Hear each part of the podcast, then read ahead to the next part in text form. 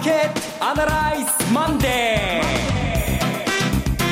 皆さんこんにちは松尾恵理子です。マーケットアナライズマンデーをお送りします。パーソナリティは金融ストラテジストの岡崎亮介さん。2週間空いちゃいましたね。いろいろありました。岡崎亮介です。今日は詳しくそのあたりのところをお伝えしたいと思います。そして株式アナリストの鈴木和之さんです。鈴木和之です。おはようございます。今日もよろしくお願いしますこの番組はテレビ放送局の BS12-12 で毎週土曜昼の1時から放送中のマーケットアナライズプラスのラジオ版です。海外マーケット東京株式市場の最新情報具体的な投資戦略などミニよる情報満載でお届けします。さて2週間ぶりということで、うん、その間本当にいろいろありましたね。結局まあほぼ予想通り日本もアメリカも何もなかったんですよ、はい、アメリカは利上げがなかったし日本は追加緩和がなかったと、はい、だけど日本の場合はもうやめたってわけじゃないけどこっちの方向はもう行き止まりなんで、えー、進路を変えましたという、うん、台風の進路が変わったみたいなもんですけどね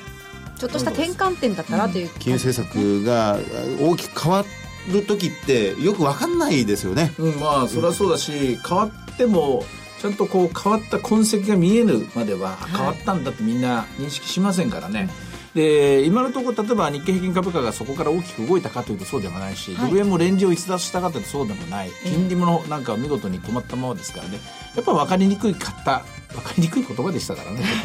イールドカーブのターゲットだのですね、はい、えそれからオーバーシュート型コミットメントだととかですね。もう勘弁してくれみたいな感じでしたからね、はい、そんな中先週末東京でセミナーがありまして、はい、えー、私も伺いましたけれどもまあ700人のお客さん。雨模様の土曜日だったんですけどね、はい、方にお集まりでありがとうございました、はい、いろんなこと新しいねあのキックオフのところでもね矢島さんと対決したというか対談でスタートして、あと鈴木さん初めての鈴木メソッド。はい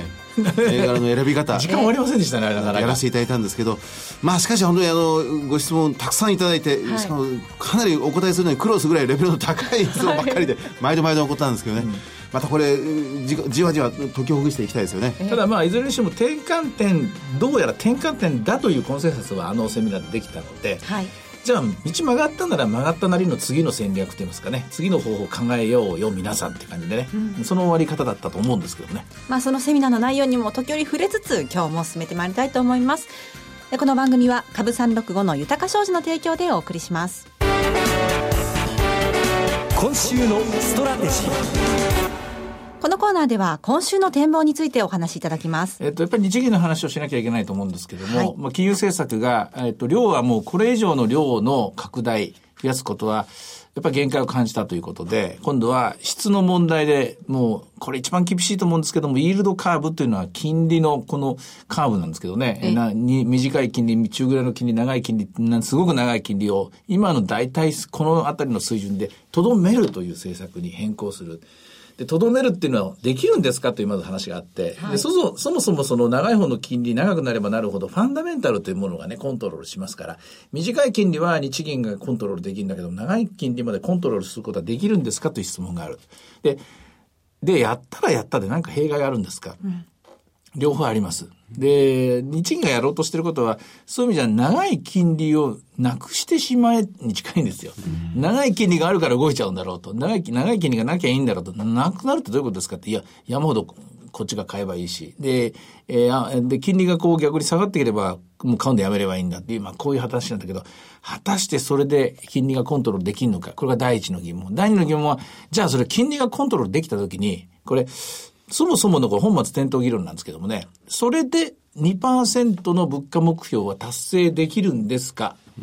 これ答えになってないですよね。これに対する答えじゃない。それから、もう一個言うと、そんなことして、罰当たりませんか？みたいな話ですよ。だってファンダメンタルが決めるはずのものを、中央銀行がコントロールするっつって、それで、えらいことになりませんかね？っていうところ。この二つが残ります。うん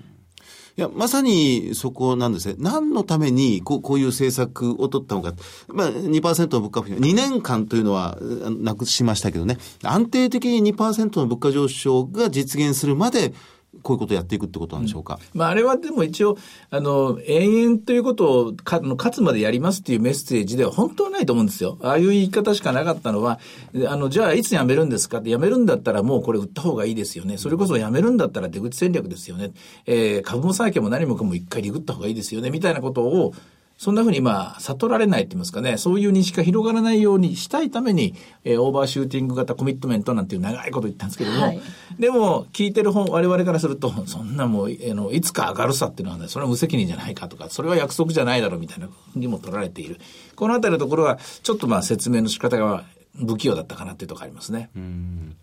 あの、中央銀行同士、例えば FRB と日銀、あるいは ECB がありますね。ECB が何かやると、いやそれは FRB が見るとちょっとダメだなとか、あるいは優れてるなとか、FRB がやることに対して日銀はすごいな。日銀がやることに対して、今回の日銀のこの政策というのは、海外の中央銀行、名だたる中央銀行から見てどう評価されてくるでしょうね。あれはね、まずこれ金融緩和じゃないだろうとか、うんそもそもこれは政策なのかみたいな質問が多く集まってるみたいですね。うん、まあ、ですから、やっぱりもっとシンプルな説明が必要だったんだと思います。で、日本語ってやっぱ難しいんでしょうね。いい言葉がないわけでしょ。イールドカーブっていう言葉が使われたりとか、オーバーシュートっていう言葉が使われたりとか、コミットメントという言葉が伝えたりとか、要するに、それに、それにこう、取って変わる日本語がいいものがないもんだから、そっちを使われてて、で、逆にその、え言葉の本家である欧米圏ではその言葉じゃないだろうみたいな風にも理解されていて、結局は今回の日本銀行は何やろうとしたのかわかんないっていうのが、まあ、海外の論調ですね。やっぱりでもこれは、でも結果論として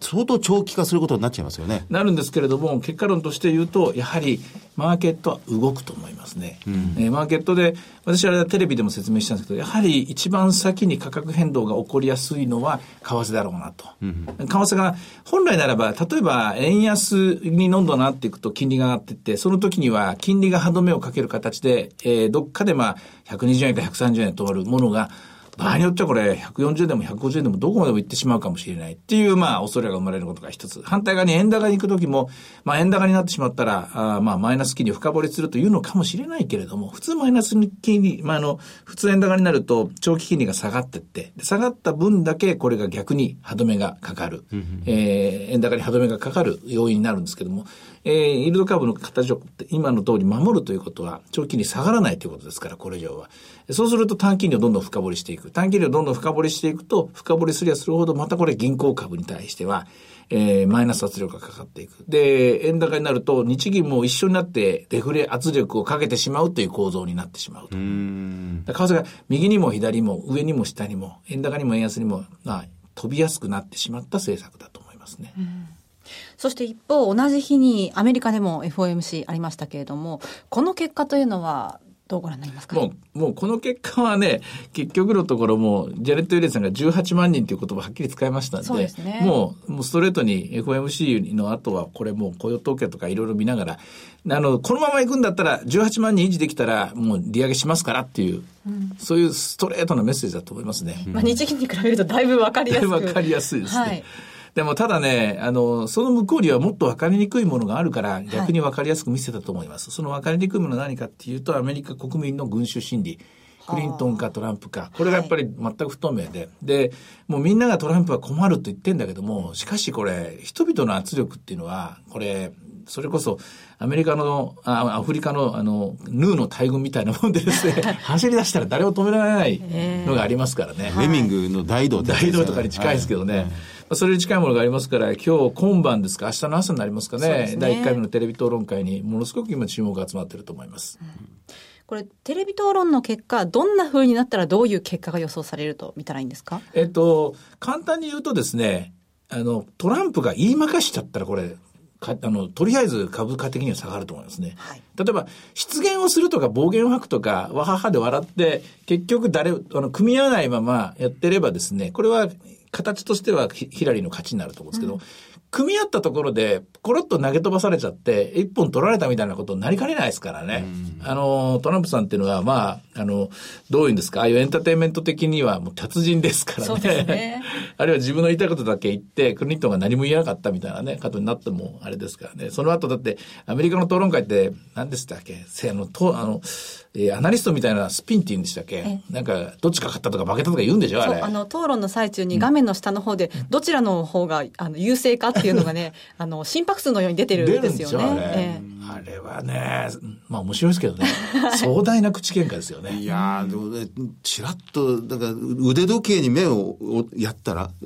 視線が下を向いたってんで、こう弱気に見えてしまったとか。とか、えー、何回水を飲むとかね。だってアルゴアなんて、はーってため息ついたら負けたって言うでしょ。そそういうところで今回問われてる、しまうと、ね、やっぱりヒラリーがね、弱いっていうのは出てしまうかもしれませんね。まあそこで咳とかくしゃみとかしないようにとか、体が傾かないようにとかあるかもしれませんけども。まあそういうわけで、今週のストラテジーは申し訳ないけれども、やっぱり、えー、様子見した方がいいんじゃないですかっていうのがコメントになっちゃいますね。まあもちろん、ここまで、えっ、ー、と、セミナーでも言ったんです。上手を取ってる人って、上手を取ってるっていうのはうまくいってる人。うまくいってる人っていうのは、まあ評価損がない評価益になってる人。例えばいいとこで売れてた人。あるいはキャッシュポジションが多い人。こういう人は下がったところをしめしめとって買っていける。そういう展開だと思うんですけども、逆に今年に入ってからどうもうまくいってない人っていうのは、大変今厳しい。うん戦いにくいところです。そうですね。で、どうしたらいいですか？ってって、もしもここで目の前にいたら、な、じゃあ、じゃあ、一つだけ何か切りなさいって私は、あの、アドバイスするとこですね、今だったら。もう、お医者さん的にはそれしかない。それ、どうそうでないと心落ち着かないでしょ、これ。キャッシュにしないことには。全部する必要ないですよ。はい、全部する必要ないですけど、何か次の手が手詰まりになったら一番いけないんで、こういう不透明な時は、少しでも右手の一つでもですね、あるいは右足の一つでも自由に動くところを持ってた方がいいなと。でも、そんな中ですね、え今週は9月末の配当金の権利取りの最終日なんですよね。あ、そうそう、これ明日ですね。ええ、これはだから今日明日で、まあどっちかというとも今日の間にも入ると思いますけどね。はい、で、ただまあ、あのー、この後、あれがありますので、討論会があるので、例えば株三六なんかをですね、使われてる人はこれ夜でも取引できますから、討論会を見ながら、あ、とりあえず今日のとこ大丈夫だなと思ったら、夜の間にポツッと買っとけば、はい、それで取れますよね。ね。現物も明日まで買えば、権利は取れますんで、えー、日経平均と先物が、今、先物が安くなってるのは、これ、配当分が現物に上乗せされてるというところですからね。まあ、それを取りに行くというのは十分可能ですね。で、まあ、本当の戦いはおそらく来週になると思いますけれども、いずれにしても今週は、えー、基本様子見スタンスだと思います。で、ただまあ、あの、細かいトレードですね、100円、200円取りに行くとか、えー、枚数限りながら、えー、瞬間瞬間、1日か2日ぐらいの単位で回していくようなトレードは、まあ、それなりにですね、えー、卓球みたいにですね、うまく取れ、はい、取れるケースも多いと思いますね。えー、では、今日の前場の様子、ちょっと見たいと思いますが。はい、えっ、ー、と、日経平均、えー、140円安です。まあ、週明けまたストンと下がりましたが、ただ、売買代金で7000億円ジャストぐらいですので、大変な薄商いということになりますね。うん、5番に入って日経、えー、日銀のですね、ETF の購入が入るかどうか。入ってくるとね、今度はあれでしょうね、えー、おそらくもうトピックスで100%いくって言ってますから、えー、日経じゃなくてですね、ですからトピックスが優位ですので、そういう意味では NT を触ってる人たちはトピックスのおしめ買い日経の戻り売りみたいな、そういうスタンスになるかと思いますね。現在株365ですが、はい、今日は、あた、はじめですね、スタートした時は、あの、最初は、えー、っと、650円ぐらいまでいったんですかね。すみません、えー、いつもと違う画面を見てますんで、あの、おろおろしちゃってますけど、失礼しました。大丈夫です。あの、はい、割とまあ、高めに始まったみたいなんですけれども、しかし、えー、途中からやっぱり押して、664円でスタートして、697円まで上がったんですけど、570円まで下がって。でもまあ、広告でしょうね。普通に300円ぐらいはね、上下あっておかしくないんですけども、やはり7000億っていう数字が表している通り。で、為替ですが、はい、これが100円、えー、80銭。ぐらいというところですね。うん、これがやはりね、今、下値の目処が100円ちょうどぐらいのところにあるんですけども、今週やっぱりテストしてくるんじゃないかと私は思います。円高を意識してますね。うん、で、見事に金利の方はもうピタッともう、かわいそうに正座させられてずっとじっと我慢してるみたいなね。ねはい。これ足痺れて動けなくなっちゃいますよ、金利というものがね。で、ボラテリティも金曜日から低下しています。19ですね。うん、逆にここで優位に立ってきたのが小型進行ですね。はい、マザーズジャスタックの方は、マザーズじわじわと950ポイント。そうですね。あの、大型株が今日もう全般冴えない状況になっちゃいましたんで、えー、小型株に集まってますね。はい。さて、いろいろ展望していただきました。今週末には土曜昼の1時から BS12-12 で放送しているマーケットアナライズプラスもぜひご覧ください。また、Facebook でも随時分析レポートします。以上、今週のストラテジーでした。マーケットアナライズマンデーそれではここで、株365の豊商事からのセミナー情報をお伝えします。ニューヨークダウ上場記念特別セミナー in 横浜が10月1日土曜日に開催されます。12時半会場、午後1時開演です。第1部では、遠蔵こと田代岳さんが混迷相場をどう乗り切るか、遠蔵さんの投資法を徹底解説します。第2部では、遠蔵さんと大橋弘子さんによるニューヨークダウンもついに上場。今注目のクリック株365の魅力とはといったスペシャルセッションが開催されます。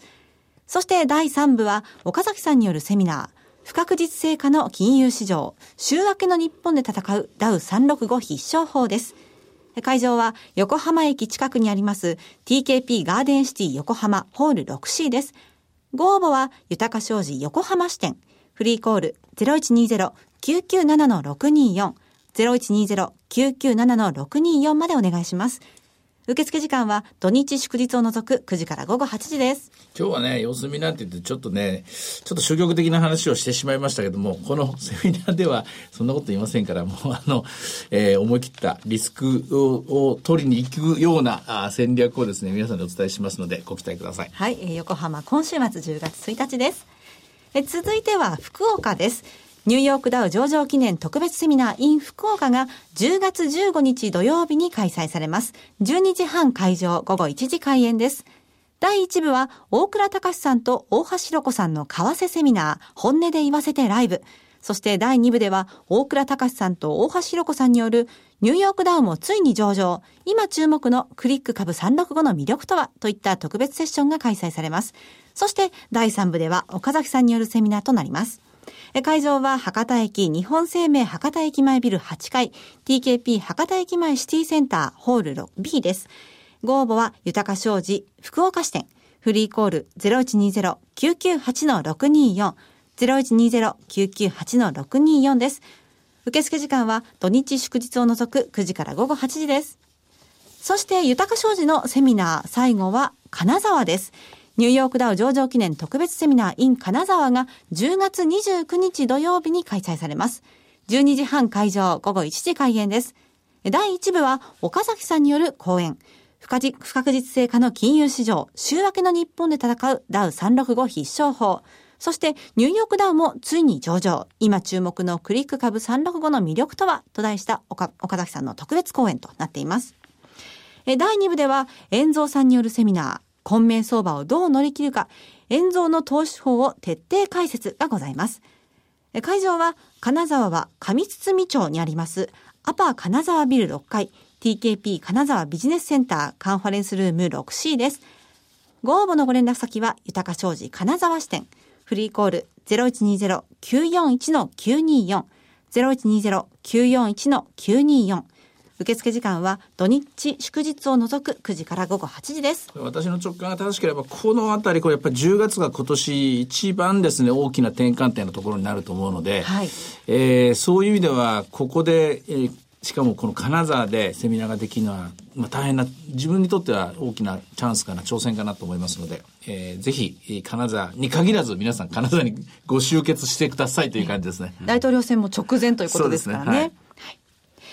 では続きまして、毎週土曜日午後1時から放映中の BS1212 マーケットアナライズプラスからセミナー情報です。え初めての富山での開催です。そう、そうなんですよ。リアルマーケットアナライズ2016 Waiting for the Sunrise in 富山10月8日土曜日開催です。会場は JR 富山駅そばにあります生き生き館です。こちらのセミナーは BS1212 のマーケットアナライズプラスのホームページよりご応募できます。番組ホームページから応募フォームにご記入いただくか、お電話でご応募ください。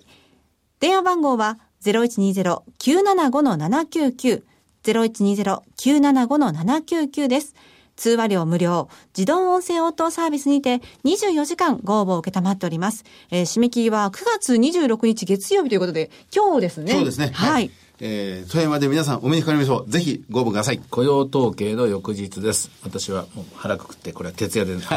臨みたいと思います。はい、10月4日土曜日富山です。そしてその次は名古屋です。リアルマーケットアナライズ2016 Waiting for the Sunrise in 名古屋10月22日土曜日デザインホールで開催されます。こちらも番組ホームページからリアルマーケットアナライズの応募フォームにご記入いただくか、お電話でご応募ください。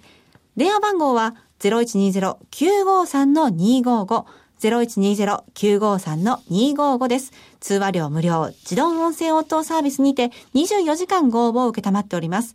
締め切りは10月10日月曜日です。最後はテレビ番組のお知らせです。いつでも無料の放送局 BS12-12 では今日夜8時からトラさんでおなじみの渥美清出演のドラマ泣いてたまるかを放送します。今日の放送は豚とマラソン。平成の現在ではなかなか聞かないタイトルですが、渥美清らしい人情あふれるドラマとなっています。ぜひともお見逃しなく。チャンネルの見方がわからない方は、視聴者相談センターへお電話ください。オペレーターが視聴方法をわかりやすくお教えします。フリーダイヤル0120-222-318 0120-222-318 BS1212 視聴者相談センターまで。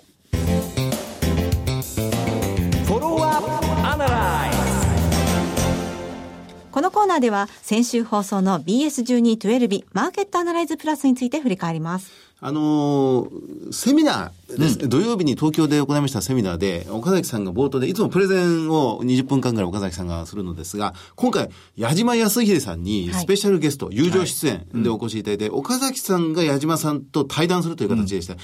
あの内容を今、このすごい短い時間ですが、少し要約していただけませんか？今回の金融政策は金融緩和ではない。はいえー今回の金融政策で、えー効果は透明のところは考え、想定しづらい。でそして三つ目は、えーこれも意見一致してます。えー今回のお為替、今回の金融政策の結果、為替にはあー新たなリスクが生まれてしまったと。まあ、この三つじゃないですか。大きいところで言うと。で、それでまあ、じゃあ一体これから先どうなるのかっていうと、それは言ってみなきゃわからないと。はいで、それ以上に我々は大きなリスクに直面して、それは何かというと、やっぱりアメリカの大統領選挙だと、というようなところのオチだと思いますね。なるほど。特に為替で言うと、円安になった時のブレーキがもうないんもうなだという。いという、ない、なくなる可能性が、とにかくオーバーシュート型コミットメントですから、オーバーシュートしても容認するっていうのとほぼ同じ話ですから、あの2%安定的になるまでは、2%にならないんだったら140円でも150円でも160円でも放任するというメッセージにも取られます。これまで株式市場は円安を喜んでいって、ずっとアベノミクスの相場で上がってきたわけですが、その円安方向に大きくブレてしまうということは、リスクということになるわけですか？株にとってみればですよ。例えば、これ原材料輸入しているところから見れば、これ早いこと輸入しなきゃいけないぞ、早いこと買っとかなきゃいけないぞとなると、これはこれで、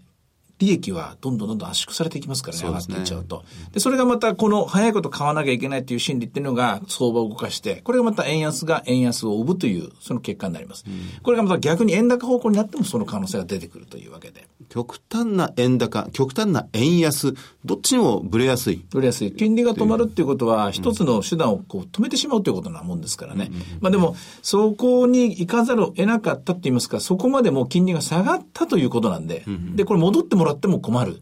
で、下がってもらっても困るっていうのの裏返しなんですよ。でも今のままでも困るっていうね。そうなんですよ。でも、そこがでも、本当言うと私は間違ってるんじゃないかと思うのが、動かなきゃ困るんです。はだってそうでしょ？株式市場だって動かなきゃみんな困るわけで、ええ。動いてなんぼの世界なんですよ、はい。動くことで人間っていうのは動いて GDP が増えていくんで、それこそポケモン GO の最大の功績は街へ出たことですから。おそらくそれが普通のゲームと違う要素であったわけで。人間が動くかどうか動かせる心に心にしろ体にしろとにかく人間をアウトさせることが、アウトプットさせることができたら成功なんですけどね、まあ、それはここからのマーケットが決めていくということになると思います。ただその代わりボールは全て FRB に投げられた。全ての金融政策は FRB がコントロールしていくことになると思いますねさて、マーケットアナライズマンデー、そろそろお別れの時間です。ここまでのお話は、岡崎亮介と鈴木和之と。そして松尾恵里子でお送りしました。それでは今日はこの辺で失礼いたします。さようなら。この番組は株三六五の豊か商事の提供でお送りしました。